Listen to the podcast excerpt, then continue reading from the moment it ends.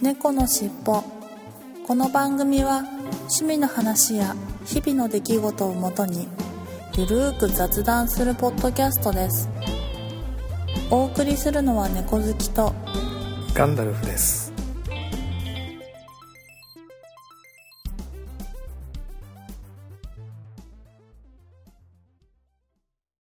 猫のしっぽ。猫のしっぽポッドキャスト第549回始まります。今週もちょっと猫好きさんとスケジュールが合わなかったので、私の一人喋りになります。ご了承ください。急に寒くなりましたね、今日ね。うん。っていうかまあ、に、昨日あたりからちょっと寒かったんですけれども、朝晩めっちゃくちゃ寒かったですね。はい。昼は少し暖かかったかな。うん。そんな感じでした。皆さんのところはいかがですかね。まあ、基本暖冬なんでしょうかね、今年は。長期予報のほぼその通りになんかなりそうな感じなんですけれど。はい、ということで本編に行ってみたいと思います。猫のしっぽー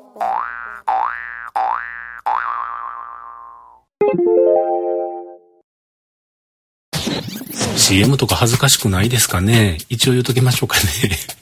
えー京都からポッドキャストを配信しております。1103と書きまして、人さんと言います。こんにちは。ウィークで大体配信しております。カレンダーの赤い日とボンクレ正月ゴールデンウィークぐらいはちょっとお休みしたりしておりますけれども、自分の身の回りで起こったこととか、アップル系で自分の感じたこととか、なんだかんだそんなことを話しておりますので、またお時間よろしければお聞きください。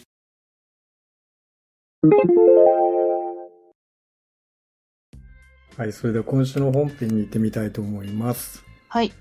今週の本編は、もしかしたら以前知ってたかもしれないんですが、DIY の話と。はい。いうことで、ちょっとテーマをご提案したんですが、はい。最近の小月さんは DIY 何か？そう。大工仕事というか DIY というか、ああ、あのと、冷蔵庫が、うん。うんと、冷蔵庫買って冷蔵庫来たって話をしたじゃない。うんうんうんうんかで、その時に、はい。な、なん、なんて言ったらいいのかなうんと、I 字型で、はい。左側がキッチンで、右側が棚みたいな感じで、はいはいはい。で、その I 字の、なんていうのか、てっぺんの部分に冷蔵庫みたいな感じのキッチンで、はいあの、右側の部分の、その食器を置いたりとか、はい。まあ、ゴミ箱を置いたりとか、なんかそういう棚があるんですけど、はい。あと普通に鉄のラックなんですけど、はい。あの、なんていうのかな。昔、まあ、ちょっと DIY とは違うかもしれないんですけど、はいその、な、なんて言ったらいいのかな。うんと、それを組み立てておいてたんですよ。はい。なんですけど、この度、その、ちょっとい一回、一旦移動しなきゃいけないってことで、はい。なんか、2割ぐらい壊さなきゃいけないことになったんですよ。はい。なので、うんと、い2割壊すんだったら、はい。うんちょっとなんていうのかな、ぐ、あの、ネジの本数が足りなくてぐらついてたんですよね。はい。なので、それ、本当は2割でいいところを、食器を全部出して、はい。一回、あの、ばらして、また全部組み直すということを行いいやいや。なんか大掛かりな話に。めちゃくちゃ大掛かりでしたね。はいはいはいはい。普通に身長でいう2メーターぐらいのはい。棚で、ええ5段棚かな？はい。なんですけど、が、うーんと、あ、で、ちょ、うーんと、横幅が120ぐらいあるのかな、はいっていうのが2つあって、えそれを一回全部壊して。やるっていう、もうネジ穴だけで、はいはいはい。何十膨大な個数、膨大な数ですね。そうそう、なんだろう、ほんうんと、本当は、はい。うんと、四つ角1、2、3、あうんとん、あうんと、あ、なんていうのかな、角、角に、うん。うんと、本当は、一個ずつしかネジを止めてなかったんだけど、それだと、はいはいはうんと、あまりにも不安定だからって言って、L 字を縦と、あ、なんていう縦側と横側と上側とみたいな感じで、はい。そう。それで補強をしまくって、えっていう感じで何百本もネジ止めを。したっていうのが最近の私の DIY で、で、あと、近々やりたいなって思ってるのは、はい。あの、ベランダ菜園をしてて、はいはいはい。本当にベランダって言っても本当に普通の一般の家庭にある、あの、はいベランダの窓サイはズい。のはい。大きさのベランダしかなくて、えなんですけど、うーんと、室外機がベランダに左右に置いてるんですよ。え。はい。で、なので、ベランダが本当にすごい小さくて、はい。で、室外機の上にすぐ物を乗っけちゃいけないって、なんかよく言われるじゃないですか。そうですね。はい。はい。なんですけど、今、両方ともの室外機に両直置きしてるんですよ、物を。はい。はい。なので、あのーその上に棚を作って、はい。てか、それを囲うように、はい。うーんと、棚を作って、ちょっとその植物を置いたりとか、メダカを置いたりとか、はいはいはい。する棚を作りたいなって考えてるんですけど、いうん。や、それもう何年も前から考えてるんですけど、全然進まないんですよね。それって、ちなみに木製の棚、木製木で作るそれとも普通、なんかスチールって、最近よくあるじゃないですか、アルミのなんか。組み合わせして作るみたいな棚とかがあったりとか。そう、それこそアルミの方が絶対にその、はい。強度的にはいいんだろうけど、あれって結局アルミって一番下の手の、なんていうのかな、底、板うん。うん。がちゃんとがっしり組まれてないと、うん。足が不安定な棚になるんですよね。はいはいはいはい。うん、なので、その高いところ高いところと、まあ、うち2階なんで、はい。まあ、そんな床、下に落ちることはないんだろうけど、この不安定なものを2階に置くのはちょっとうん。怖いから、っていうのを考えたら、ちゃんと、その測って、うん。木製の方がぴったり合った安定のあるものができるんじゃないかなと思って、うんうんうん。なので、木製で、まあ、設計して、なんか図面か、まあ、ざっくりですけど、図面書いて、うん。うん。あのホームセンター行って、木切ってもらって、はいはいはいはい。で、ネジ止めかなんかしようかな、なんて考えてますね。考えてますけど、まだ、ん 未着手。してないけど、まあでも今年は多分絶対にしますね、きっと。うん。なんなかる、ほど。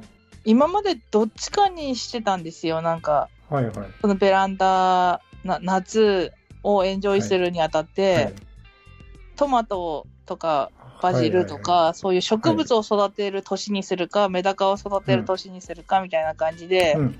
分けてたんですけど、まあ去年メダカ買って、毎年はい冬越せなくて死んでたりしてたんですけど、えなんか運がいいのか悪いのか、その劣等できて、なので、素晴らしい。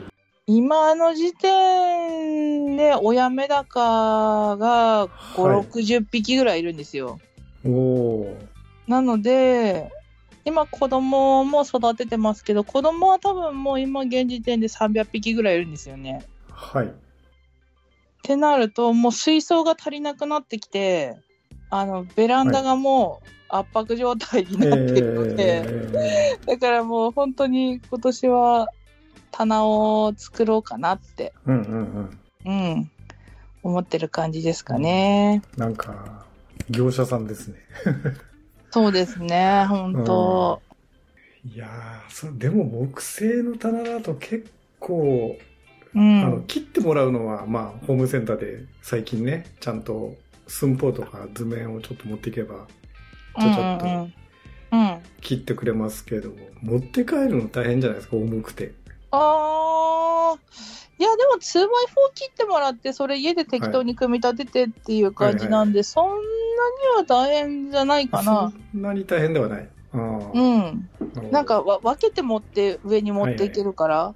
逆にその鉄のラックとかの方が1枚が大きすぎて重たすぎて、うんうんうんうん結構、確かにね。うん、階段登ったりするとなんか壁とかにぶつけて、うん壁紙剥がれたりとかうん大変なことになりそうですね、逆にねなりそうですね。いや、でも、うん。持って入るときはいいですけど、組み上げちゃったら今度また引っ越しのときにばらさないといけないから大変ですよね。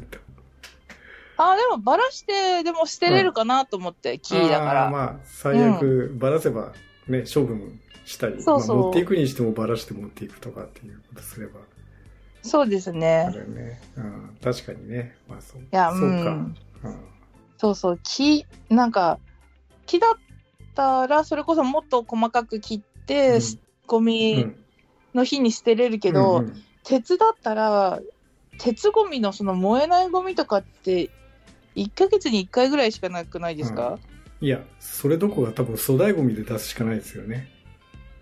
あー、そっかそっかそっか、そうそうそう。鉄っていうか、ある程度大きいと。そうそうそう。うんそういう風になると、なんかゴミに、ねなんか、うんその、確かに。日にちを取られたり、よ予定を取られるのがめんどくさいから、それは確かにそうですね。うんうん。だからやっぱり木製で作るかなって感じですかね。作るなら。うん。うんアナウンサーはなんか DIY やりました？やろうかなついとか最近ややりました。実おはー DIY、はい最近よく物が寿命が来て壊れるんです、壊れたんですよ。うんうん。で、何が壊れたかっていうと、まず、あの、この前ちらっと話をしたんですけど、あの、お風呂の蛇口というか混合線というか、お水とお湯を混ぜてくれる。うん。で、シャワーが、と、あれが切り替えられるみたい、蛇口が切り替えられるみたいなのが、もともとマンションなんで、入居の当時からずっと入ってて、それをずっと使ってたんですが、うん。さすがにもう20年、うん。入居して20年ぐらい経つんで、劣化しますね。劣化して、で、うんしゃあのーお湯と水を混ぜるんで、まあ、その、温度調整のところはまだ大丈夫だったんですけど、うん。シャワーと蛇口の切り替えのところのパッキンが多分もう劣化してダメになって、あ切り替え、シャワーに切り替えられなくなって、あ。うん。シャワーがほぼ使えない状態になったんですね。あの、水いかない感じになっちゃったってことそうそうそうそう。なので、蛇口でしか使えない状態にずっとなってて、うん。いやもうさすがにこれダメだよねっていうことで、うん。うん。うんで、。ホームセンターで、その、はいあの、交換用の一式を買ってきて、うわあ、すごい。蛇口と、売ってますよね蛇口とシャワーがうんうんうんうん。あの一し一体、まあ、組み立て式なんですけど、まあ、その一式になってるやつを買ってきて、はい。で、あの、防水シールのテープを買ってきて、はい。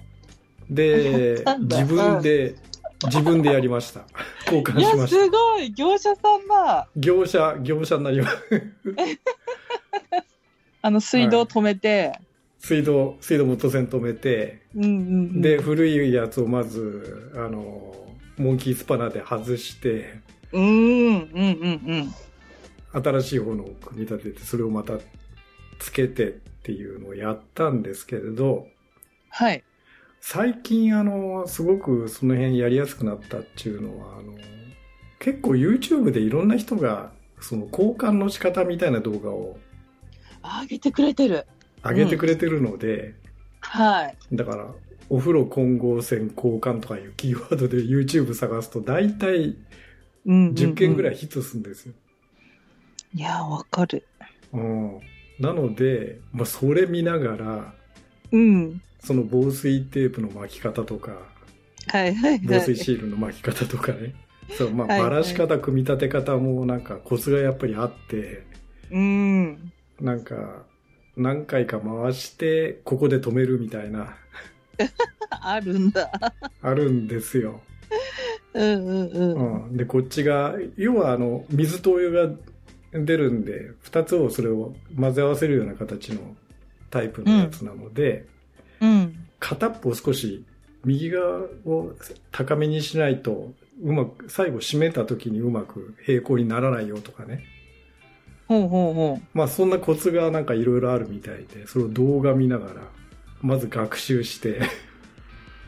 へえ。で、自分でやりました。ええ偉い。一応ね、ホームセンターに頼むと、あの、手間賃、工賃が1万円ぐらいでやってくれるっちゃやってくれるんですね、交換工事。うーん。ただ本体がだいたい1万円、1万数千円なので、あー結構いい値段す結る。構いい値段、工賃自体がいい値段するから、だったら自分でやっちゃえっていうんで、ちょっとうん頑張って業者さんになりましたけど、うんうんうんうん。で、お風呂の方のそのシャワーと蛇口のやつは、まあそんな感じでうまくいったんですが、うん。まあ、あのー多分、ご想像の通りなんですけど、キッチンの方の蛇口もだい最近もうなんか水漏れというか、ああ。ダメになってきて。はいはいはい。で、これがですね、これも自分でやろうかなと思ったんですが、うん。キッチンのって、流しの奥の方に、なんかまあその、セットするところがあって、で、うん古いタイプな、今だとなんか上から締め付けるような感じなんで、簡単に取り付けられますよみたいな、うんほぼなってるんですが、うん。20年も前のやつなんで、なんか下から締め、その潜って締め付けるみたいな感じになってるんで、うーん。で、な流しの、その、が邪魔になって、これ、み、あの、多分猫好きさんも潜って見られるとわかると思うんですけど、これは素人には無理だなと、ああ、うんうんうん交換が。うん。うん。なので、こっちはもう頼むことにしました、ホームセンターで。業。者さんに。うんうんうんうん。うん、1万数千円。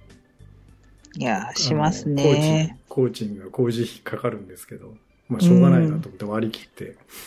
いや、そうですね。これでもうなんかは、い爆発までいかなくても、もう水びしゃびしゃになったら大変なことになるからうんうんうん、うんうん。頼んで正解だと思いそうなます。んですよ。で、それ、うんその工事がちょうどこの収録の後に あるんで。ああ、そっかそっか、そうだ、言ってた、そういえば。うん。うん。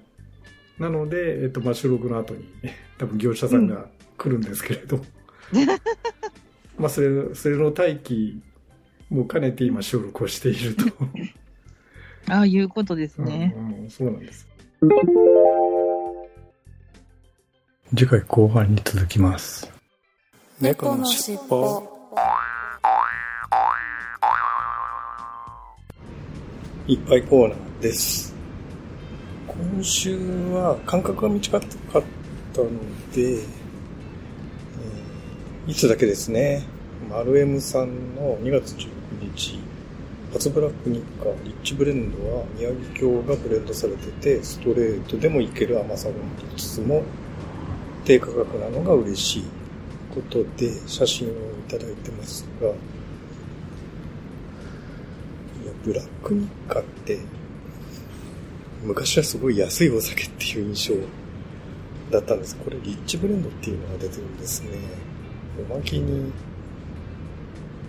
えー、宮城郷がブレンドされてるんだ。宮城郷のモルトがブレンドされてるってことですかね。はい。いやあのちょっと調べてみたんですが、宮城郷って日課の竹鶴さんの、えっと、2番目の浄土書っていうことになるんですかね。はい。はい、ということで、ありがとうございます。今週のいっぱいコーナーでした。ありがとうございました。猫のしっぽ。ここで曲をご紹介していきたいと思います。いつものようにローテーションで、ご紹介していきますけれども、ここのところちょっとユーコアソシエスさんの曲が続いたので、久しぶりにジャスミンさんの歌われる曲をご紹介していきたいと思います。それではお聴きください。ジャスミンさんで Wake Up For You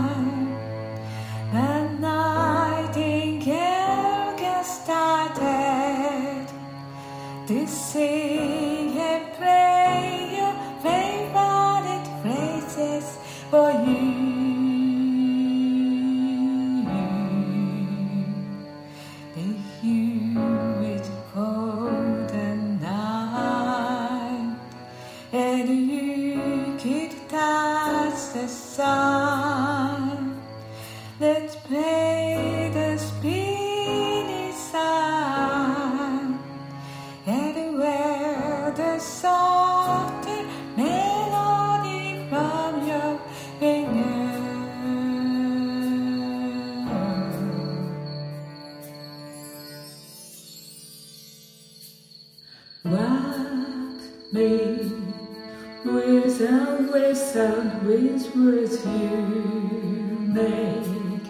聴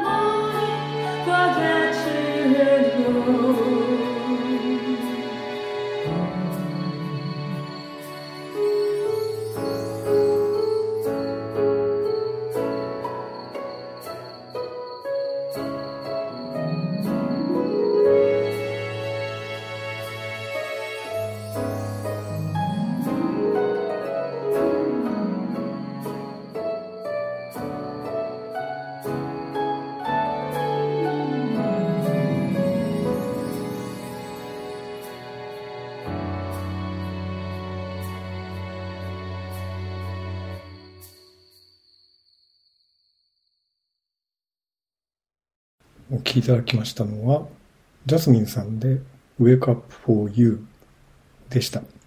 はい。この曲はご紹介遅れたんですが、去年の年末にお騒がせさん経由でいただいた曲なんですけれども、なんか出だしがすごく幻想的で、なんか虫の、スズムシの鳴き声ですかね。虫の鳴き声が聞こえたり、とっても幻想的な出だしだったんですが、ジャスミンさんのボーカルになっていつものスタイリッシュな曲に変わっていくという、なんかとても不思議な曲でした。素敵な曲でした。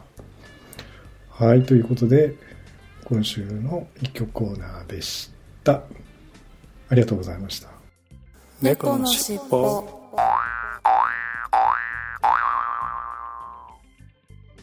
エンディングです。えー、今回はオープニングでもお話した通り私の一人喋りになりますが、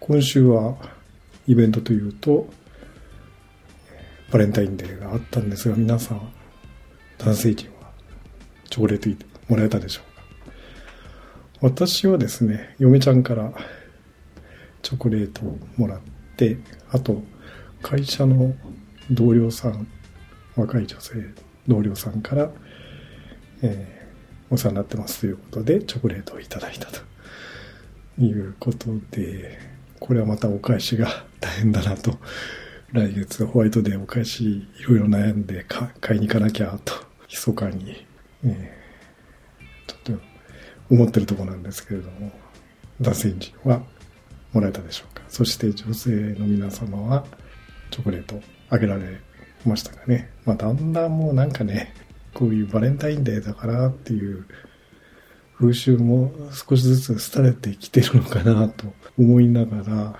どうなんでしょうね。はい。はい。ということで、じゃあ、いつもできますよ。次回も聞いてくださいね。最後までお聞きいただきありがとうございました。また次回のポッドキャストでお会いしましょう。それではいつものように、猫の尻尾のエンディングテーマ、風の猫さんにご提供いただきました三毛猫風の歌を聴きながらお別れしたいと思います。それでは失礼します。